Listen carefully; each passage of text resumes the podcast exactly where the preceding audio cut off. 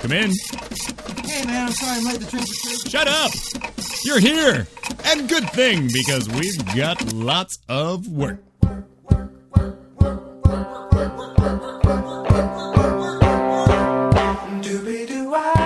It's Employee of the Month with Katie Lazarus, the talk show featuring unforgettable guests with incredible jobs. And now, here's my boss and your host, Katie Lazarus.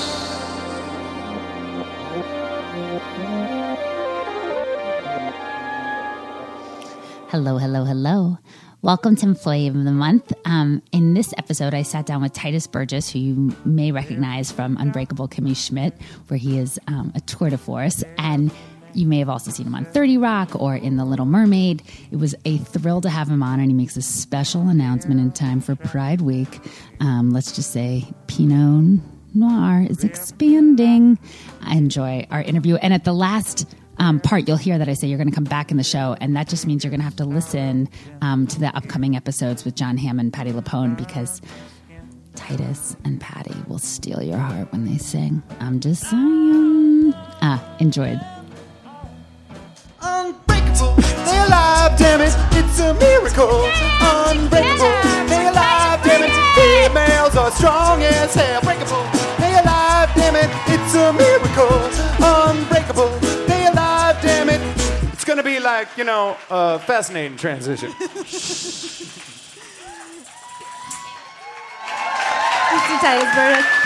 It That was really good, you guys.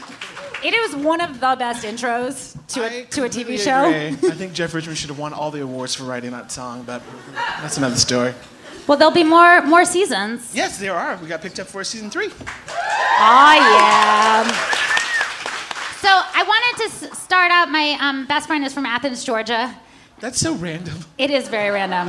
A nice Jewish girl from Athens, Georgia, and she. Um, when I told them who was on the show, I was like Patti LuPone, Jon Hamm, Tituss Burgess, and all they cared about was Tituss Burgess. That's crazy. Because you are from Athens and they are from Athens, and they sh- brought me this photo from your shared yearbook. Oh my God. Um, Are you serious? It says that Titus loves to be a cut up. Um, Jason, can we show the yearbook photo? Oh my God. I love the caption. Did, did you write Tituss Burgess is on his way to class? Although he usually cuts up, he knows that school is important. Sounds like such a great PSA. Ugly shirt that is.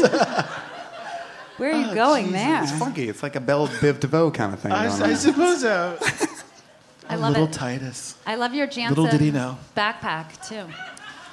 Um, I wanted to, in, in all seriousness, ask about like you know being a big fish in a small pond because I we had had a guest on um, Kiki, Justin Vivian Bond, Oh, sure. and he had said it's good to be a big fish in a small pond and start somewhere else instead of starting in New York.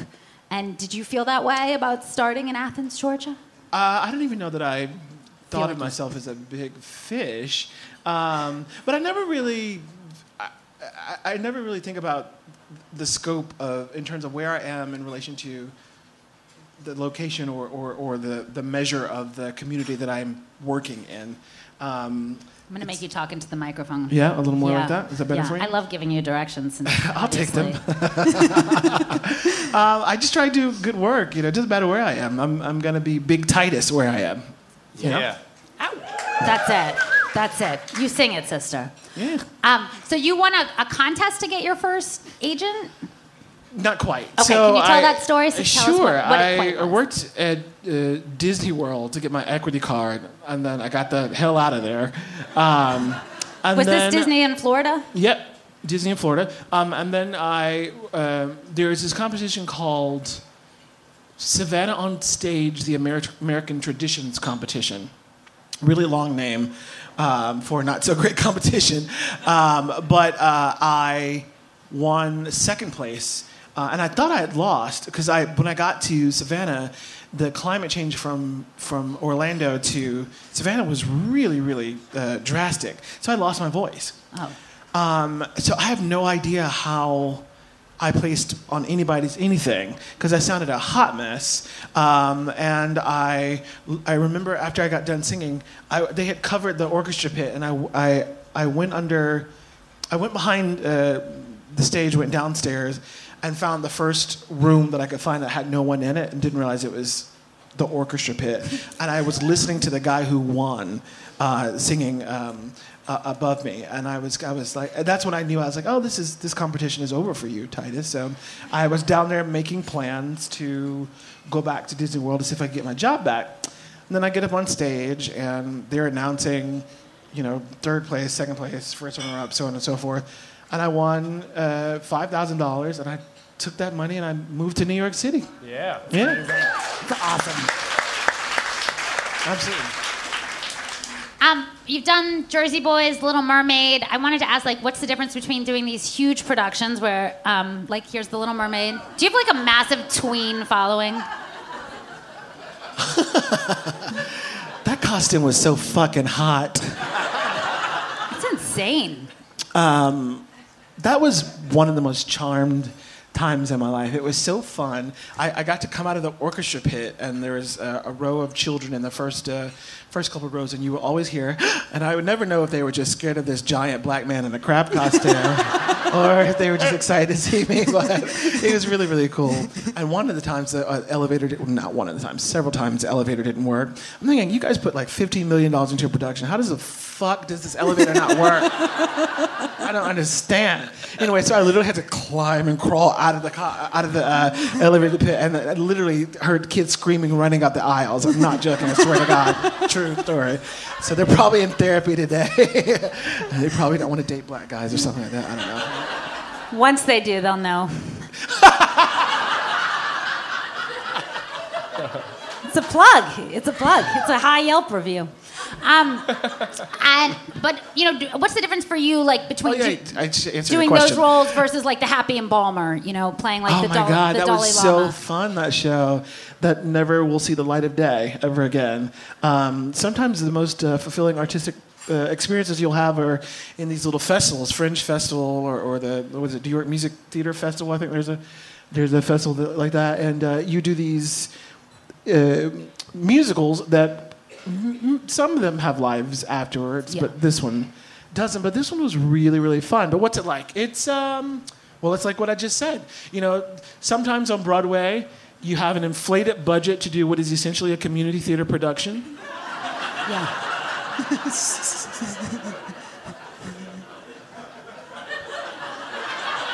so where's that money going? T-shirts. And sometimes uh, it turns into Evita, Miss LuPone. Yeah. Which, by the way,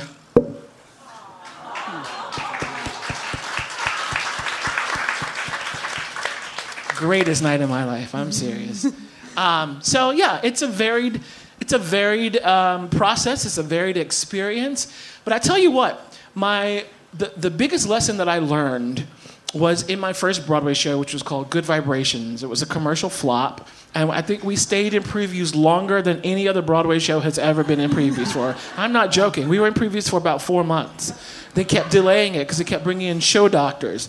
A show doctor essentially. Oh, like we have script doctors. Uh, yeah, yeah, Yeah. And, and it's it's someone who's who essentially comes in to quietly uh, assist or replace the director.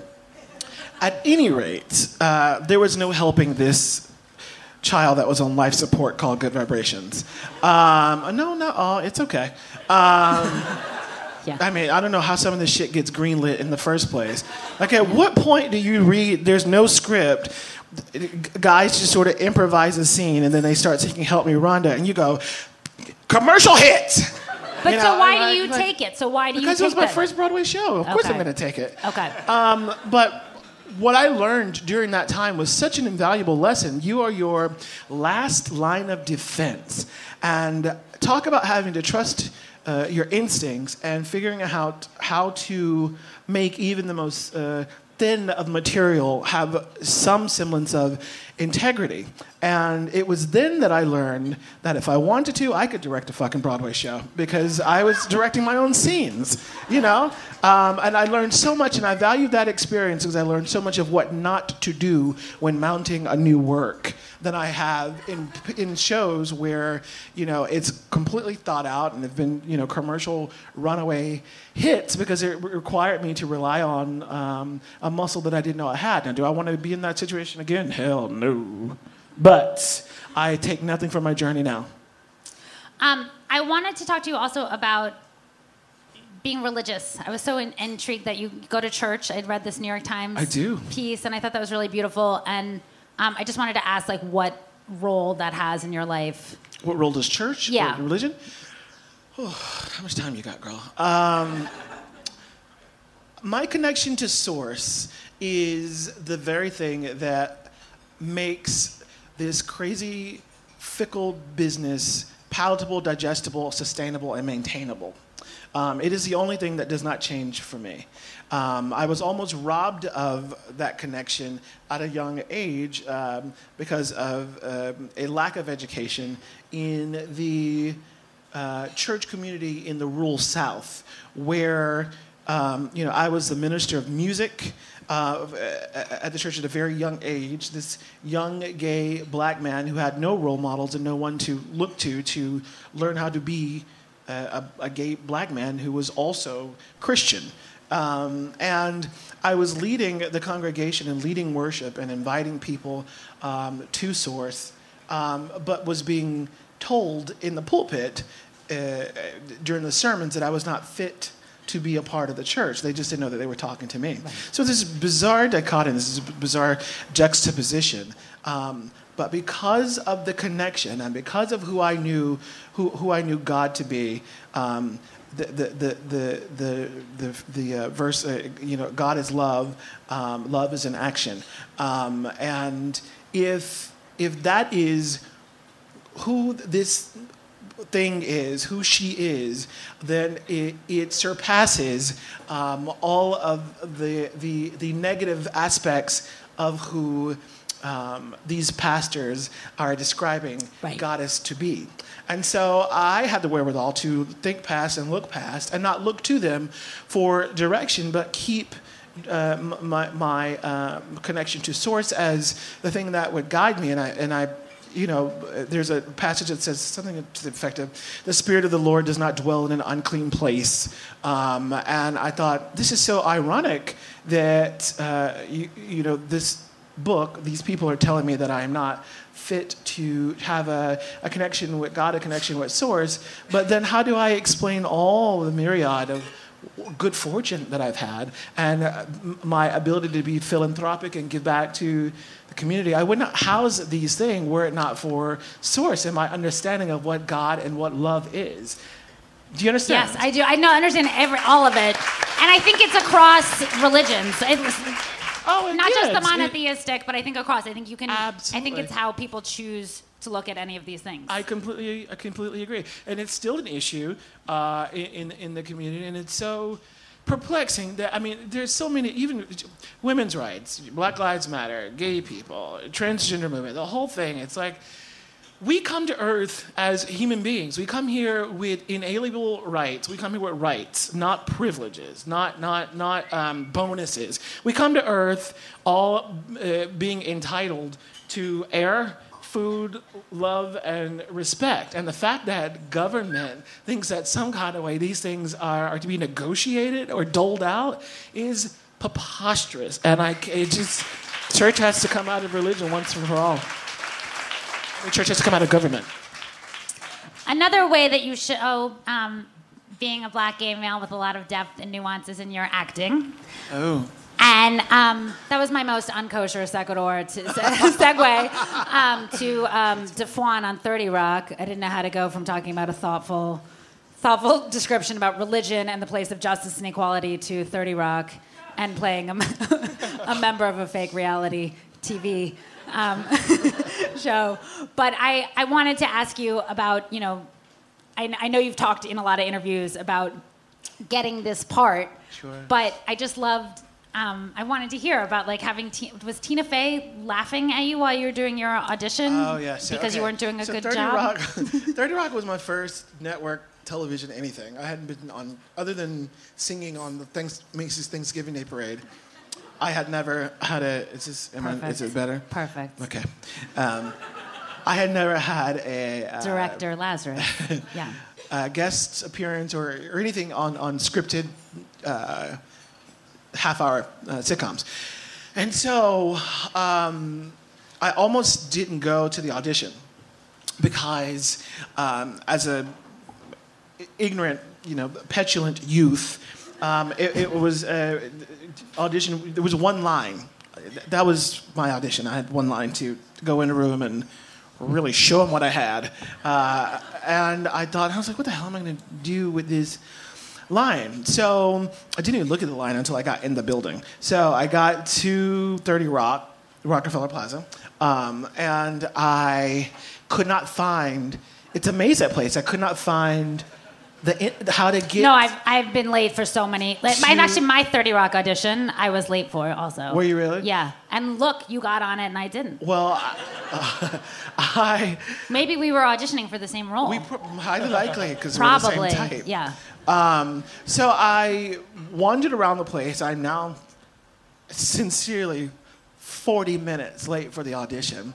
Um, and I didn't know that you had to go t- through security and take a picture and do all these things.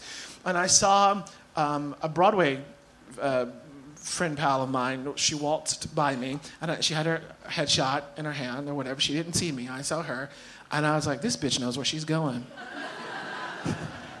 so I followed her Into the waited for her to leave because I did not want her to ask me what I was doing there. I Just didn't have time for that whole pleasantries. Um, so I got to the security thing, went up there, uh, got to the audition. They were an hour late. It's because of connection to source. I'm telling you, there is no rhyme or reason f- for m- my good fortune. I have nothing else to attribute it to. So I got it. I got. I went in there and I sat down, um, looked at the sentence, went in, said it, got the job, and then I showed up to set, and my I- and I, did, I didn't I didn't know where you were supposed to look. I didn't know about sight lines. So many small details that, are very large details that c- could turn your scene or the turn the working day into a nightmare because you don't know what you're doing.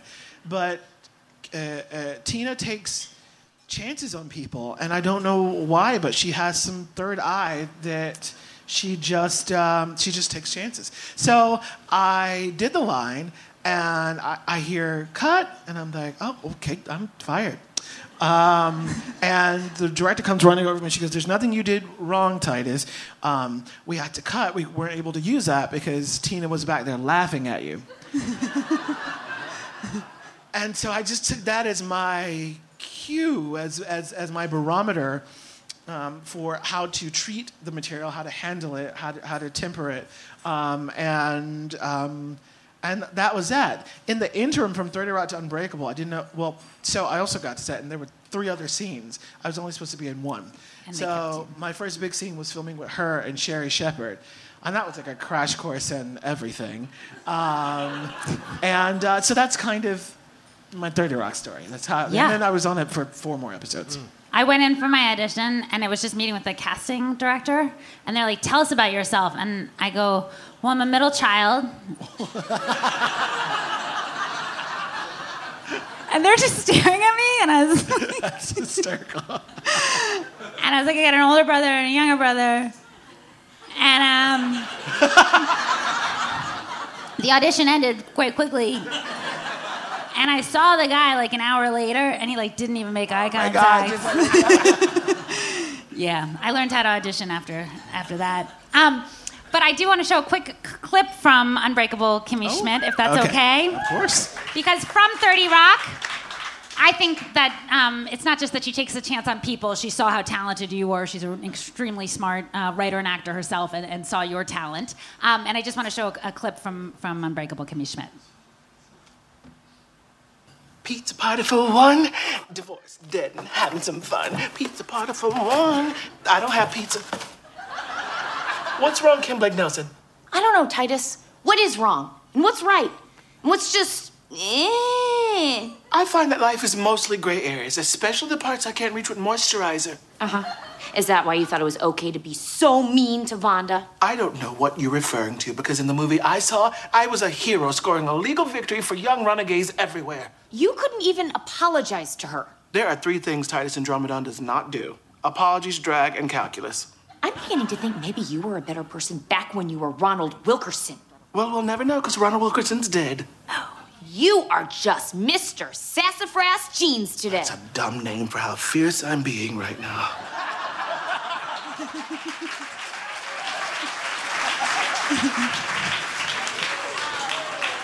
So the show is is brilliant. Um, but one of the things that I um, know that keeps getting talked about is how you ha- now have your own wine line, and you actually had Defwine in 30 Rock, and then you had Pinot Noir. Um, Well, that one's real. That one's fake. You can go down the street and buy this one. You can't buy that one. and so now that you're a wi- were you always a wine connoisseur? Because now you have a business selling wine, Yeah, and your wine know. is highly respected. Yeah, It is, which is shocking. but it's really good, though, y'all, for real. And we're announcing a, a rose and a pride edition in June, so be looking looking out for that. So I wanted to see how much of a connoisseur you were, and I wanted to see if you could figure out which one is yours. I never said I was a connoisseur, or a sommelier, or a Somalian. Um, but since you're selling wine, I figured we should find out which one's yours, which one is Trader Joe's, and I'm not quite sure how little it costs. I think three dollars, and which one is Joe's Pubs.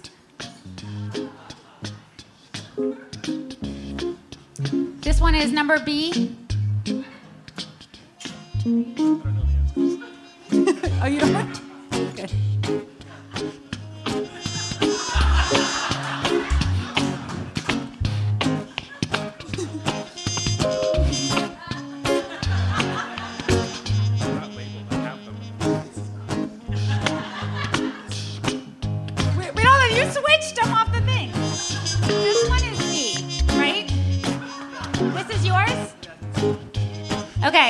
You ready for the results? The one that you didn't like at first. Don't feel bad. Tom Colicchio, do you know him? He was on our show. He didn't get his grilled cheese correct.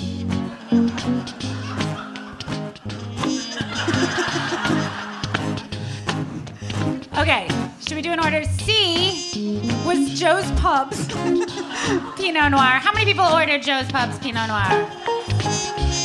Okay, good. We'll give you the rest of um, Titus's. B was Trader Joe's Cherry Blossom. You were right, Titus. Pinot Noir. Looks like you picked a good side business. Um, Titus, I wanted to give you some gifts because I was so glad you came out. Yeah, get it. Um, Jesse Green, who writes for New York Magazine, is a fabulous theater critic. Um, I know that you like music anthologies. I was worried you probably owned all of them already. So if you already own this, he said you can regift it. Do you already own this? I'm sure Do you not do. own oh, this. good. Oh, I got it right. Okay, good. So Okay. Stephen Sondheim finishing the hat because I I'd read that you loved um, music anthology, musical I anthologies. love this. There are three people I worship in the world: Beyonce, Stephen Sondheim, and Pat LuPone. so happy. I'm Serious girl. Um, you treats from Russ and Daughters, who are a wonderful sponsor and have also been on the show. Um, so from from my people to yours, there's some Kugel and chocolate babka, It's so sweet. and um, some dog treats for your two little muffins. So, Can I um, say a quick shout out, real quick? yes? Jon Hamm, you are such a fucking fantastic actor, dude. This is gonna be great on the podcast, by the way. Uh, on the well-deserved Emmy from last year. I think you are the bomb, and I can't wait to see what you're gonna do for us next. To give us next. So sweet. Tituss Burgess, we love having you here. I hope you will come back. Take your wine. You don't need to share it. Take your gift bag though with you, and we're gonna see you later on in the show. Keep it going for Tituss Burgess. Unbreakable, they alive, damn it, it's a miracle. Unbreakable,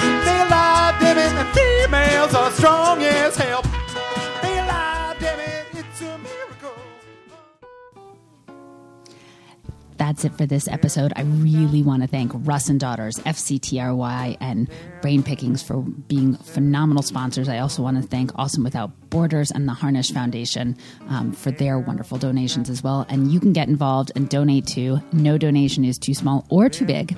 Um, go to employeeofthemonthshow.com and you can follow me at Katie Lazarus to find out what's happening next. Take care.